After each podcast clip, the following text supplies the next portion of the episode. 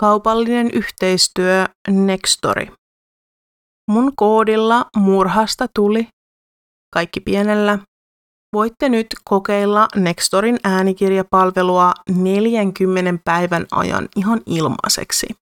Tämä tarjous koskee uusia asiakkaita ja on voimassa vuoden loppuun asti. Eli siis koodilla murhasta tuli, kaikki pienellä, saatte 40 päivää ilmaista kuuntelua.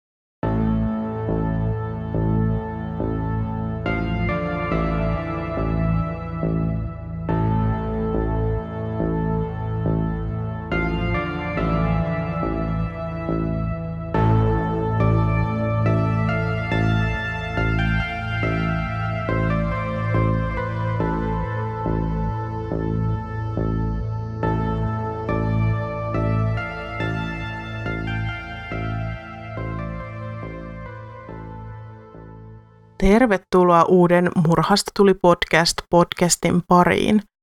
Mä oon Riikka ja mä kerron teille joka viikko jostain mielenkiintoisesta True Crime-tapauksesta ja podcastin nimenkin mukaan niissä usein esiintyy murha. Tällä viikolla me ei tarvita oikeastaan sisältövaroituksia ja vaikka nyt niitä sisältövaroituksia en anna, niin tämä on kuitenkin True Crime podcasti. Tässä puhutaan väkivallasta, murhasta ja tämä ei sovi perheen pienimmille. Tämänkertaisessa jaksossa on tosi paljon nimiä, jotka vaihtuvat koko ajan, joten yrittäkää pitää se mielessä. En siis sano nimiä väärin tarkoituksella.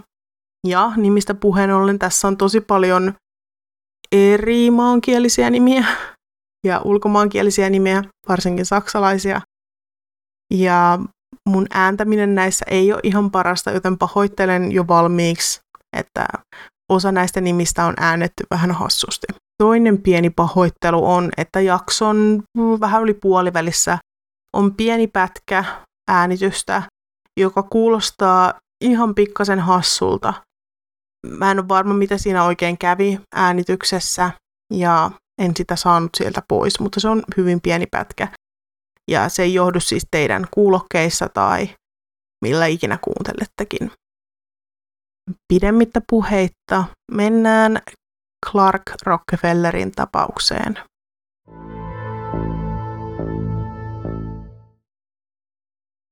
Vuonna 2007 Sandra Boss haki viimein eroa miehestään Clark Rockefelleristä.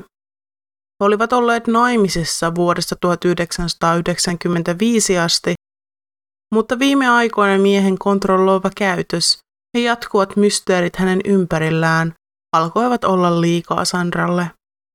Heillä oli kuusivuotias tytär, Ray Storrow Mills Boss, jota vanhemmat kutsuivat hellittelyn nimellä Snooks. Sandra oli aiemmin yrittänyt lähteä suhteesta, mutta Clark oli onnistunut houkuttelemaan hänet takaisin ja pian sen jälkeen Sandra oli tullut raskaaksi. Kuitenkin tällä kertaa nainen oli päättäväinen, että ero olisi lopullinen. Pitkän ja kivuliaan avioeroprosessin tulos oli, että Sandra sai parin yhteisen kodin sekä Bostonissa että New Hampshireissa. Snooksin huoltajuus siirtyi myös Sandralle. Eron jälkeen Sandra muutti Lontooseen tyttärensä kanssa ja Clark sai nähdä tyttöä vain valvotuissa olosuhteissa kolme kertaa vuodessa kahdeksan tunnin ajan kerrallaan. Heidän seurassaan oli jatkuvasti sosiaalityöntekijä.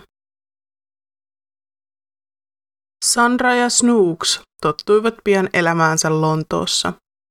Sandralla oli uusi työ Englannin pankissa ja raha ei ollut ongelma tälle Harvardin käyneelle talousihmennaiselle.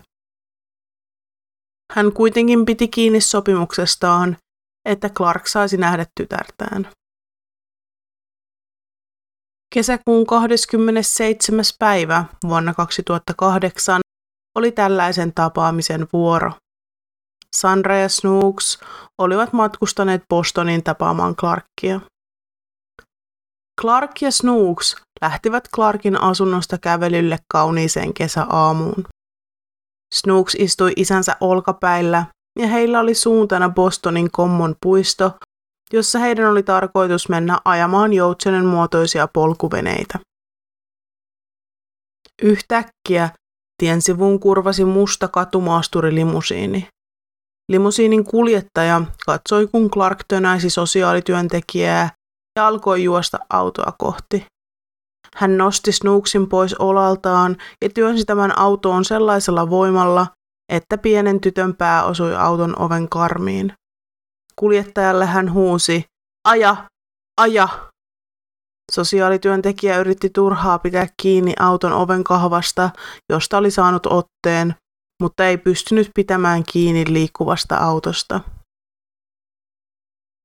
Auto ajoi muutaman minuutin, kunnes Clark pyysi kuljettajaa pysähtymään. Alun perin Clark oli kertonut kuljettajalle, että hän ja hänen tyttärensä olivat matkalla Rhode Islandille lounaalle ja heillä oli takertuva ystävä mukana, joka pitäisi saada karistettua. Kuljettaja, joka ei tiennyt tämän ystävän olevan sosiaalityöntekijä, vakuutti Clarkille, että kukaan ei pääsisi autoon ilman tämän lupaa. Clark tosiaan kuitenkin pyysi autoa pysähtymään jo muutaman minuutin jälkeen, vedoten siihen, että hänen pitäisi ottaa taksi ja mennä sairaalaan, koska tyttö oli lyönyt päänsä. Kuljettaja katsoi, kuinka mies ja tyttö hyppäsivät taksiin. Samaan aikaan Sandra Boss, joka majoittui Bostonin Four Seasons hotellissa, sai kuulla, mitä oli tapahtunut. Poliisiin otettiin välittömästi yhteys. Snooksista tehtiin Amber Alert, koska Clark oli syyllistynyt kaappaukseen.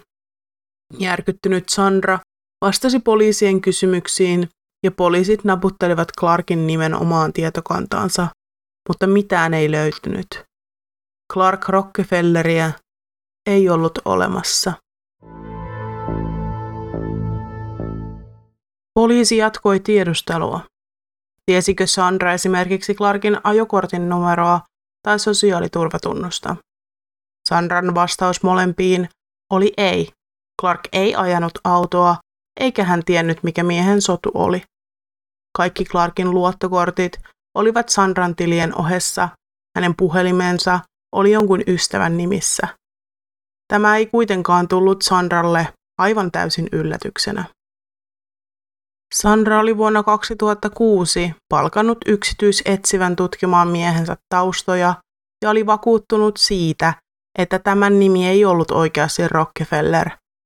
Eron yhteydessä Sandra muutti oman ja tyttärensä sukunimen takaisin bossiksi, koska ei halunnut yhteyttä mieheen, joka selkeästi käytti kuuluisan Rockefeller-suvun nimeä ilman lupaa. Sandra ei kuitenkaan vielä tuolloin saanut tietää, mikä Clarkin oikea nimi oli. Vuorokausi isän ja tyttären katoamisen jälkeen FBIn erikoisagentti Noreen Gleason liitettiin tapaukseen. Kokenut agentti otti puhelimen käteensä ja soitti oikean Rockefellerin suvun edustajalle ja kysyi Clarkista. Oli selvää, ettei Clark ollut suvun jäsen ja tämä puhelu varmisti sen. Suvun edustaja kielsi jyrkästi Clarkin olevan heihin missään yhteydessä. FBI ja paikalliset poliisit ympäri Yhdysvaltoja alkoivat tutkia vihjeitä. Todistajia löytyi yllättävän paljon, kuten limusiinin kuljettaja. Toinen tärkeä todistaja oli Clarkin naispuolinen ystävä. Katoamispäivänä Clark oli tullut hänen luokseen tyttärensä kanssa ja pyytänyt tältä kyytiä Bostonista New Yorkiin. Nainen ei ollut epäillyt tässä vaiheessa vielä mitään ja lupautui ajamaan parivaljakon Manhattanille. Clark kertoi, että heillä oli kiire, koska heidän piti päästä junaan, joka veisi heidät Long Islandille kello 20 mennessä. Clark lupasi naisille palkkioksi kyydistä 500 dollaria.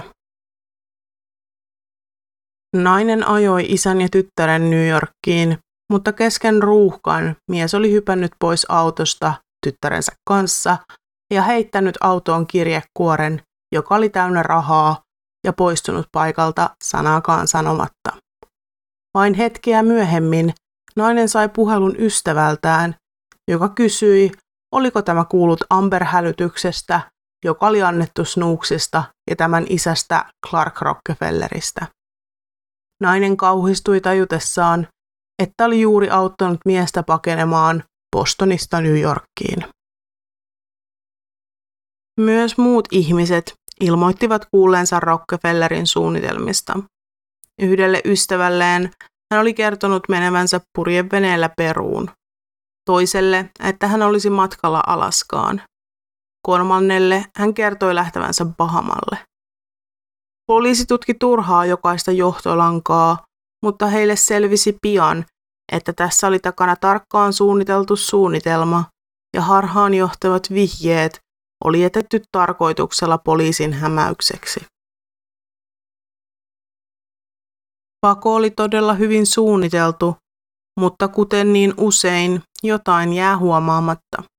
Ja tälläkin kertaa Clark teki vain yhden virheen. Joi viiniä edellisenä iltana. Päivää ennen kaappausta Clark oli vierailut ystävänsä luona, jossa he olivat nauttineet lasilliset viiniä.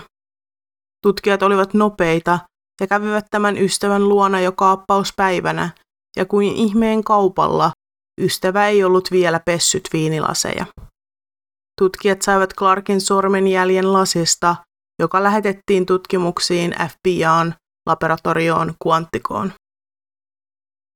Kun sormenjälkiä analysoitiin laboratoriossa, tutkijat päättivät julkaista Clarkin kuvan medialle toivoen saavansa vinkkejä siitä, kuka tämä oikeasti oli. Heitä odotti suuri yllätys, kun nimiä alkoi sadella. Chris Gerhardt, Wisconsonin yliopiston opiskelija. Christopher Chichester, brittiläinen kuninkaallisten jälkeläinen. Christopher C. Crow, TV-tuottaja. Kaiken lisäksi Christopher Chichester oli kadonnut Los Angelesista 1980-luvulla sen jälkeen, kun poliisi oli halunnut kuulustella tätä erään parin katoamiseen ja mahdolliseen murhaan. Ei varmaan yllätä ketään, että mikään näistä aliaksista ei ollut Clarkin oikea henkilöllisyys. Kun sormenjäljet vihdoin tuottivat tulosta, olivat kaikki hieman yllättyneitä. Clark ei siis todellakaan ollut Rockefeller, Gerhardt, Chichester tai Crow. Hän oli 47-vuotias Christian Karl Gerheitreiter, saksalainen maahanmuuttaja. Hän oli tullut Amerikkaan opiskelijana 70-luvulla ja jäänyt lopulta luvatta maahan. Mutta kuka ihme sitten oli Christian Karl Gerheitsreiter? Christian syntyi vanhemmilleen Simon ja Ermcord Gerheitsreitereille 21. helmikuuta vuonna 1961 Siegsdorfin kaupungissa Länsi-Saksassa. Jo lapsesta asti Christian tykkäsi muuttaa identiteettiään olla joku muu kuin hän oikeasti oli.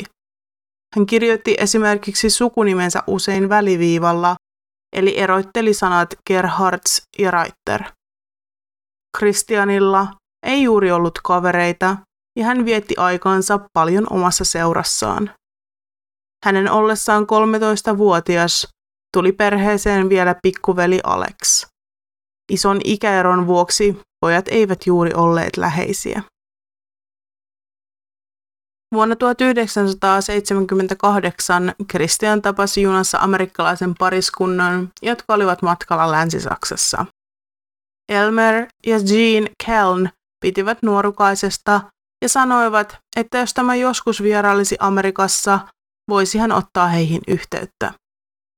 Christian myöhemmin samana vuonna käytti pariskunnan nimeä päästäkseen Yhdysvaltoihin opiskelemaan. Ilman mitään ilmoitusta hän ilmestyi pariskunnan ovelle Meridedin kaupunkiin Connecticutiin. Elmer ja Jean antoivat pojan asua heidän kanssaan hetkellisesti. Sieltä hän muutti Berliinin kaupunkiin. ei siis Saksan pääkaupunkiin, vaan kaupunkiin, joka oli noin 10 kilometrin päässä Meridenistä.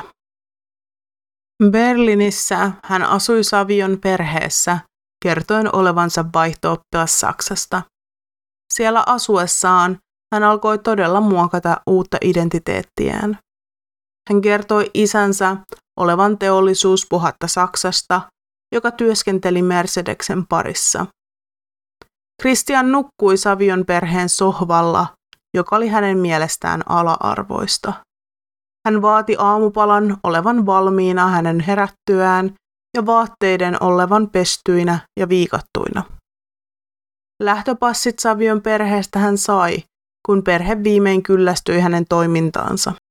Viimeinen pisara oli kun Christian kieltäytyi avaamasta ovea perheen tytölle, jolla oli jäänyt avaimet kotiin, vain sen takia, ettei hän jaksanut nousta sohvalta ylös. Lähdettyään perheen luota päätyi hän opiskelemaan Wisconsonin yliopistoon Milwaukeein. Siellä Christian opiskeli elokuva- ja TV-tuotantoa. Samassa yhteydessä Christian vaihtoi taas nimeään. Tällä kertaa hänestä tuli Chris Kenneth Gerhardt. Chris halusi kipeästi saada Yhdysvaltain kansalaisuuden ja kehuskeli haluavansa äänestää Ronald Reagania 1980 vuoden vaaleissa. Tämä ei kuitenkaan ihan toteutunut, mutta vuonna 1981 Chris meni naimisiin Amy Jersil Dunkhenin kanssa ja avioliitosta Chris sai mitä halusikin, kansalaisuuden. Chris ei oikeastaan edes tuntenut vaimoaan hyvin ennen häitä, mutta se ei miestä estänyt. Elämä Milwaukeeissa ei kuitenkaan oikein käynyt Chrisille, joten hän päätti jättää elämänsä siellä taakseen ja jahdata klassista amerikkalaista unelmaa Los Angelesissa. Hänen englannin kielensä oli tuossa vaiheessa niin sujuvaa, ettei kukaan osannut epäillä hänen olevan ulkomaalainen. Muuton yhteydessä Chris vaihtoi taas nimeään. Tällä kertaa hänestä tuli Christopher Chichester. Christopher muutti San Marinon kaupunkiin, joka sijaitsee noin 30 kilometrin päässä Los Angelesista. Se on rikkaiden suosima esikaupunkialue. Siellä Christopherin oli helppo tutustua rikkaisiin ja vaikutusvaltaisiin naapureihinsa. Erityisen hyvät tavat ja aristokraattinen aksentti auttoi huijaamaan koko yhteisöä. Christopher nimittäin kertoi, että hän oli kuninkaallista sukua Englannista. Huijaus oli niin pitkällä, että mies teetti itselleen kortteja, joihin oli painattanut Chichesterin perheen vaakunan ja latinalaisen moton firm en foi, joka tarkoittaa luja uskossa. Kortissa myös luki Christopher Chichester, 13 baronetti, San Marino, California. Helppoja kohteita olivat vanhemmat lesket, jotka eivät osanneet ollenkaan vastustaa komeaa nuorta miestä. Hän jopa onnistui teettämään kopion naapurikaupungin sanomalehdestä, jossa hän komeili artikkelista, joka kertoi Sir Francis Chichesteristä. Sir Francis oli siis aivan oikea henkilö, joka seilasi laivallaan ympäri maailmaa. Chris väitti kuuluvansa tähän aristokraattiseen sukuun. San Marinon kaupunki on jaettu ikään kuin kolmeen osaan. Supermarino, joka on kukkulan päällä, jossa asuvat vain todella rikkaat. San Marino, jossa asuu hyvin tienaavat keskiluokat, kuten lääkärit ja asianajajat.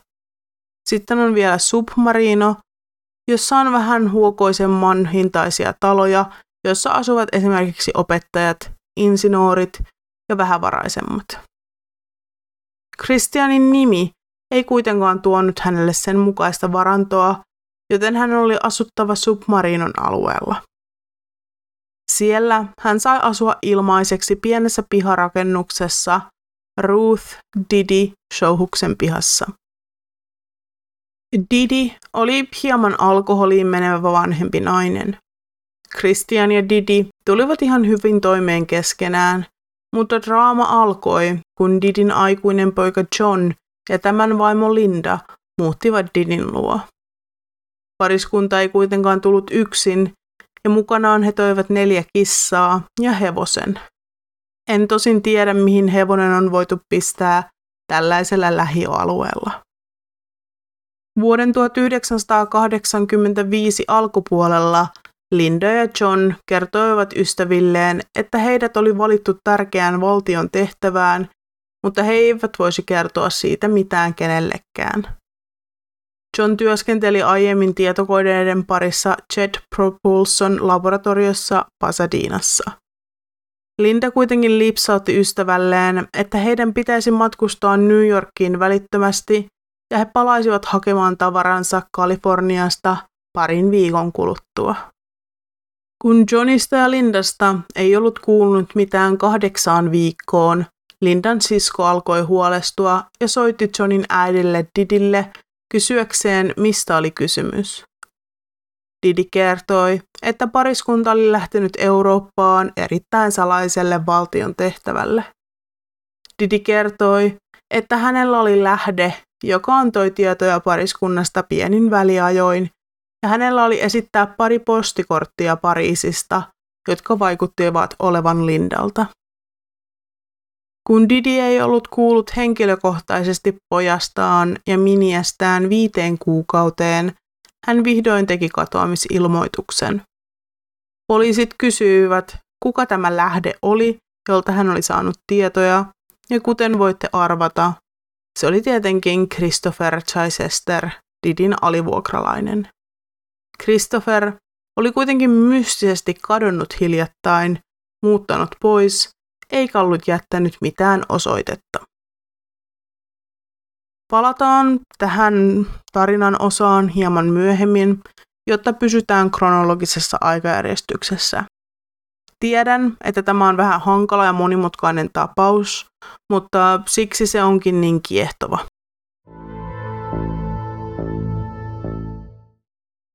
Tässä on muutaman vuoden aukko, josta en oikein löytänyt tietoa, missä Christopher seikkaili. Mutta vuonna 1988 hän ilmestyi Greenwichin kaupunkiin Connecticutiin. Nimi oli yllättäen taas vaihtunut, ja tällä kertaa hänet tunnettiin nimellä Christopher Crow. Greenwichissä hän yritti myydä autoa, joka kuului John ja Linda Souhukselle. Connecticutissa Christopher toisti vanhaa ja hyväksi todettua tekniikkaansa. Hän pääsi osaksi yksityisiä klubeja ja vietti aikaa vanhempien leski- ja sinkkunaisten seurassa. Hänen myös onnistui saada työ pääomasijoittaja Stan Phelpsin firmasta, jossa hän toimi tietokoneasiantuntijana. Stan Phelps oli erittäin arvostettu finanssialalla ja hän oli käynyt sekä Yalein että Harvardin liiketalouden kouluja. Christopher kertoo olevansa elokuvatuottaja Los Angelesista, joka oli tuottanut muun muassa Alfred Hitchcockin uudelleen filmatisoidut elokuvat. Jos joku epäili miestä, Christopher Crow todella oli elokuvatuottaja. He eivät vain olleet yksi ja sama Christopher. Christopher sai toisin aika nopeasti lähtöpassit työpaikastaan, koska joku yrityksen työntekijöistä teki taustaselvitystä hänestä. Sosiaaliturvatunnus, jonka Christopher oli laittanut työhakemukseensa, oli David Berkovitsin. True Crime-fanit varmasti tunnistavat nimen, koska se kuului New Yorkin kuuluisalle sarjamurhaajalle Son of Samille. Kun tämä selvisi, Christopher sai potkut saman tien. Los Angelesin poliisit olivat saaneet vihjeä, että Christopher Crow-niminen henkilö oli yrittänyt myydä Johnin ja Lindan autoja Connecticutissa ja yhdistivät pian, että mies oli sama mies kuin Christopher Chichester. Oli siis taas aika poistua maisemista. Tässä välissä on muutamia vuosia, jolla ei tiedetä, mitä mies oikein teki. Hän tuli esiin kuitenkin 1990-luvun alussa Manhattanilla nimellä, jonka te jo tunnettekin, Clark Rockefeller. Tähän rooliin vaadittiinkin jo hieman pääomaa. On epäselvää, oliko rahat hankittu aiemmista työpaikoista huijaamalla vai jotenkin muuten – Yksi teorioista oli sitä mieltä, että rahat olisi voitu hankkia uhkapelaamalla. Oli miten oli, mutta tällä alkupääomalla Christopher, tai siis nyt Clark, onnistui jälleen huijaamaan kaikkia ympärillään.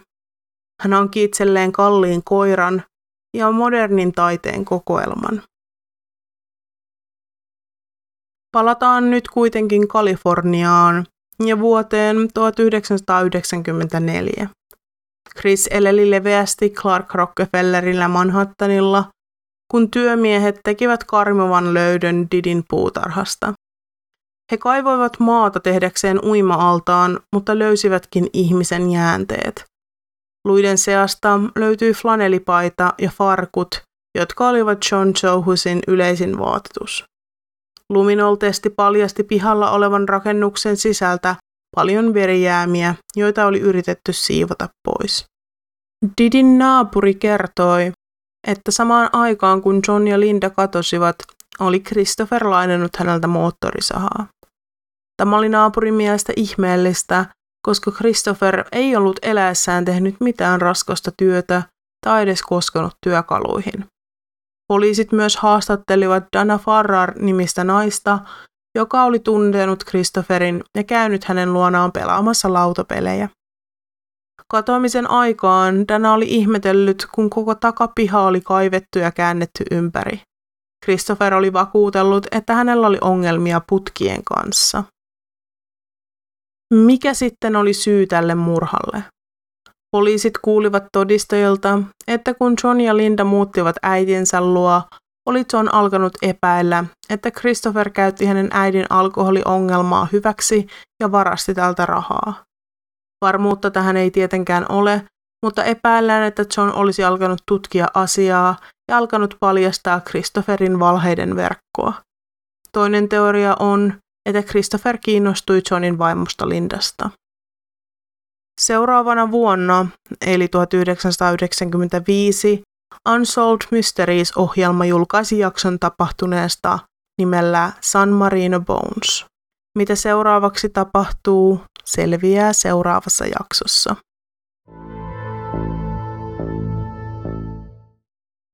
Siinä oli siis ensimmäinen osa tätä kokonaisuutta.